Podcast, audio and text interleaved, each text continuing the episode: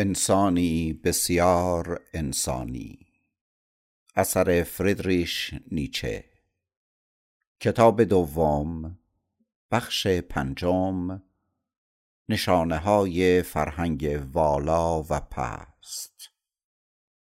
دویست و بیست و چهار.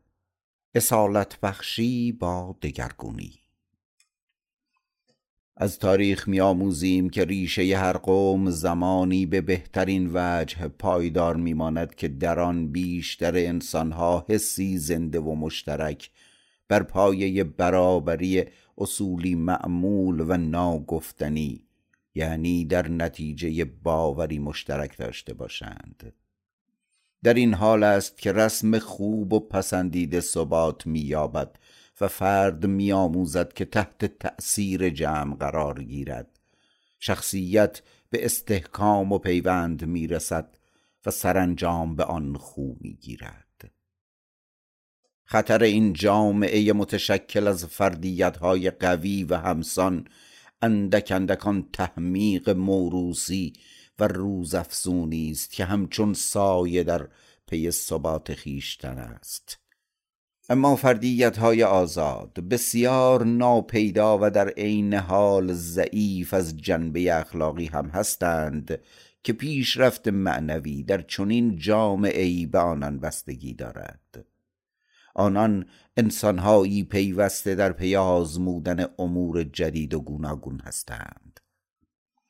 تعداد بیشماری از این گونه افراد به دلیل ضعفهای خود بی آنکه تأثیری قابل مشاهده بر جانهند از بین می روند. اما در کل اگر به خصوص پیروانی داشته باشند احساس راحتی می کنند و هر از چند گاهی بر پیکر عناصر با ثبات این جامعه زخمی می‌زنند دقیقا از همین نقطه ضعیف و زخمی است که امری جدید را همچون بیماری تزریق می کنند اما قدرت این جامعه باید چنان قوی باشد که این امر جدید را در خون خیش پذیرا شود و آن را همانند سازی کند. هر جایی که قرار باشد پیشرفتی حاصل شود باید حتما سرشت هایی دگرگونه و ضعیف هم وجود داشته باشد. سرشت های قوی آن گونه را حفظ می کنند و سرشت های ضعیف به تکامل آن یاری می رسانند همین نکته در مورد هر انسانی صادق است. به ندرت دگرگونی مسله کردن حتی زحمت یا لطمه جسمی سودی ندارد. انسان بیمار برای مثال شاید در میان قومی جنگ جو و ناآرام بیشتر بران شود که هستی خاص خود را حفظ و از این راه آرامتر و حکیمانه تر رفتار کند. یک چشم چشمی قوی تر خواهد شد. کور به درون خیش تر خواهد نگریست و در هر حال با دقت بیشتری گوش فرا خواهد داد. از این رو به نظر من نبرد معروف بر سر هستی تنها نقطه نظری نیست که بر آن پایه پیش رفت یا تقویت انسان یا قومی را بتوان توجیه کرد. بیشتر باید این کار از دو جنبه صورت گیرد. یکی افزایش نیروی ثابت از طریق ارتباط جانها در باورها و حس مشترک و از دیگر سو باور به امکان دستیابی به هدفهای والاتر از این طریق که سرشتهای دگرگون شده در پی برخی از ضعفها و زخمها نیرویی ثابت مییابند.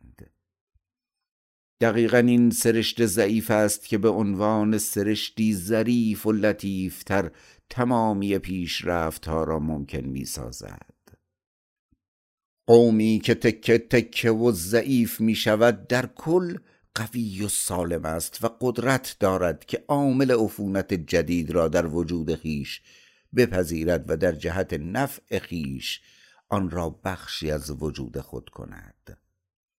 در مورد هر انسان وظیفه تربیت آن است که او را چنان مستحکم و با اطمینان کند که کل وجودش هیچگاه از مسیر منحرف نشود. اما بعد باید مربی در وجودش زخمهایی پدید آورد یا زخمهایی را سرنوشت بر پیکرش وارد کند و آن هنگام که درد و نیاز به وجود می آید بخشهای زخمی پیکره او امری جدید و ناب را خواهد پذیرفت. تمامی سرشت او آن را خواهد پذیرفت و بعدها به هنگام ثمر رسانی این دگرگونی حس خواهد شد. ماکیاولی در مورد دولت می‌گوید شکل حکومت ها اهمیت کمی دارد. هرچند مردم نیمه فرهیخته شیوه تفکر دیگری دارند.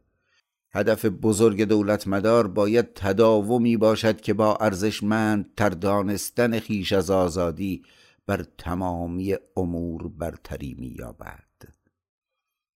تنها در این تداوم همراه با اطمینان و عظیم تکامل دائمی و آن پذیرش دگرگونی امکان پذیر است. شکی نیست که آن رفیق خطرناک یعنی اقتدار نیز به دفاع از خیشتن در برابر آن خواهد پرداخت. دویست و بیست و پنج. جان آزاده مفهومی نسبی. کسی را آزاد جان می‌خوانند که اندیشش با آنچه از او بنابر اصل و نسب محیط جایگاه اجتماعی و شغل یا بنابر عقاید مرسوم در آن زمان انتظار می رود متفاوت باشد. او استثناست و جانهای دربند قاعده هستند. این عده حتی جان آزاده را به این دلیل سرزنش می کنند که سرمنشأ اصول آزادانه او را یا میل شدید به مطرح شدن می‌دانند یا رفتار آزادانه یعنی آن رفتاری که با اخلاقیات در بند هرگز همخوان نمی شود گاهی هم می‌گویند این یا آن اصول آزادانه ناشی از عجایب و قرائب ذهنی است. اما در اینجا تنها آن پلیدی سخن می‌گوید که خود به هر آنچه می‌گوید باور ندارد اما می‌خواهد با این کار به دیگران ضرر رساند. زیرا شاهد نیکی و تیزهوشی جان آزاده معمولا بر چهرش نقش بسته و چنان باز خواندنی است که جانهای دربند به خوبی به درک آن نائل می شوند اما هر دو نتیجه گیری دیگر در باب آزاد جانی صادقانه بیان شده است. در واقع حتی جانهای آزاده بسیاری به گونه های یکسان یا متفاوت پدید می آیند بنابراین برهانهایی که آزاد جانان با آنها راه خیشتن را باز یافتهاند حقیقی تر و قابل اعتماد تر از جانهای درمند و اسیر است. شناخت حقیقت تنها در صورت دستیابی به آن ممکن است و با آگاهی از رانه های آن جستجو و راهی که آن را یافته است امکان پذیر نیست. اگر آزاد جانان بر حق باشند جانهای در بند به ناحق هستند و تفاوتی نمی کند که آن گروه نخست از ضد اخلاقیات به حقیقت رسیده باشند یا خیر و دسته دوم بر اساس اخلاقیات تا کنون اسیر امور غیر حقیقی شده باشند. در واقع در کنه وجود جان آزاده مهم نیست که عقایدش درست باشد بلکه او کاری بزرگتر را انجام داده است یعنی جدایی از رسوم معمول. اهمیتی ندارد که در این راه موفق یا ناموفق بوده است. اما معمولا حقیقت یا دست کم جان حقیقت پژوه همراه اوست و در پی دلایل و باورهای دیگر است. دویست و شش. منشأ ایمان. جان دربند جایگاه خیش را بر پایه دلایل به دست نیاورده بلکه بر پایه عادت چنین شده است. برای مثال بی آن که از ادیان دیگر آگاه باشد و به انتخاب از بین آنان بپردازد مسیحی شده است انگلیسی شده است. البته نه به دلیل آنکه انگلیس را برگزیده است. بلکه مسیحیت و انگلیسی بودن را در برابر خیش دیده و بی هیچ دلیلی درست همچون کسی آن را پذیرفته است که به دلیل تولد در تاکستان شراب خاره شود. بعدها یعنی آن زمان که مسیحی و انگلیسی شد شاید دلایلی برای اثبات عادتهایش نیز بیابد. حتی اگر این دلایل را نیز باطل بدانیم و بطلان آن را اثبات کنیم اصل آن را باطل نکرده ایم. برای مثال اگر از جهانی در بند بخواهیم تا دلایلش را علیه تعدد زوجات بیان کند در میابیم که اشتیاق مقدس گونه او برای مخالفت با تعدد زوجات بر اساس دلایل یا بنابر عادت است. همین عادت به اصول معنوی بدون استدلال را ایمان مینامند دویست و بیست و هفت. نتیجه گیری با یا بدون دلیل بر اساس پیامدها. تمامی حکومت ها و نظام های اجتماعی یعنی طبقه ها ازدواج تربیت و حقوق قدرت و تداوم خیش را تنها در ایمان جانهای دربند به آنها یعنی در قیاب دلایل و یا دست کم در پاسخ به پرسش هایی در باب این دلایل مییابند. جانهای دربند نمی‌خواهند به این نکته اعتراف کنند و احتمالا حس می کنند که این امر شرماور است. در مسیحیت که اندیشه های روشن فکرانش بسیار آری از گناه بود از این شرم خبری نیست ایمان را شرط می‌داند و غیر از آن را مردود می شمارد و نیاز به استدلال همراه با هیجان را رد می کند این امر نشانگر موفقیت ایمان است و در آن اشاره می شود که شما منافع ایمان را حس خواهید کرد و تقدیر آن است که با ایمان سعادتمند شوید. در واقع حکومت نیز چنین شیوه ای دارد و هر پدری پسرش را این چنین تربیت می کند و می گوید که ایمان نه تنها حقیقت است بلکه باید منافع نیک آن را نیز حس کرد. اما به آن معناست که از منافع شخصی که در هر عقیده ای وجود دارد پی به حقیقت آن برد و حقانیت هر آموزه ای در ایجاد اطمینان ذهنی و مستدل بودن آن است.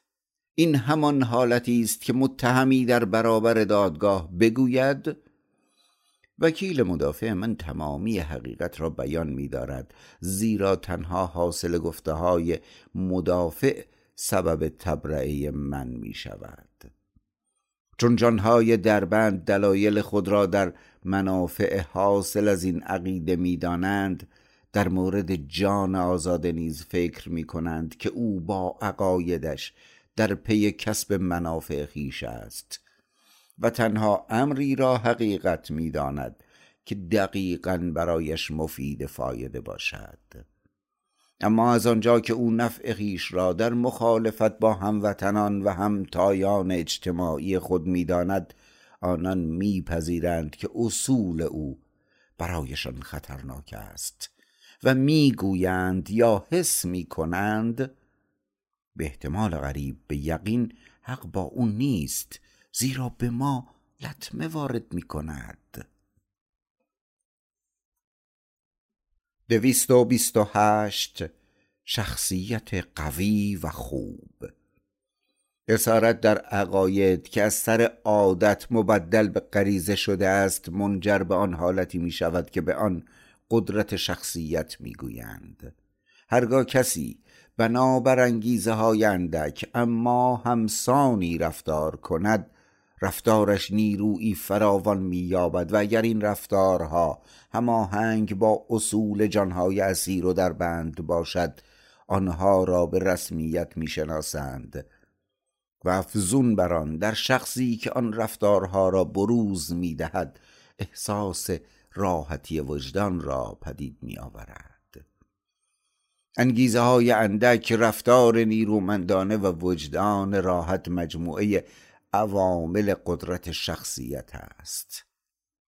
صاحب این شخصیت از امکانات و جهتهای بسیار در رفتار هیچ آگاهی ندارد و هوش او اسیر و در بند است زیرا در تمامی موارد مشابه فقط دو راه را بیشتر پیش روی خود نمی بیند حال باید از این دو راه. یکی را بر اساس سرشت خیش و بنابر ضرورت انتخاب کند و چون پنجاه راه حل را پیش روی خود نمی بیند خیلی زود و راحت این کار را به انجام می رساند.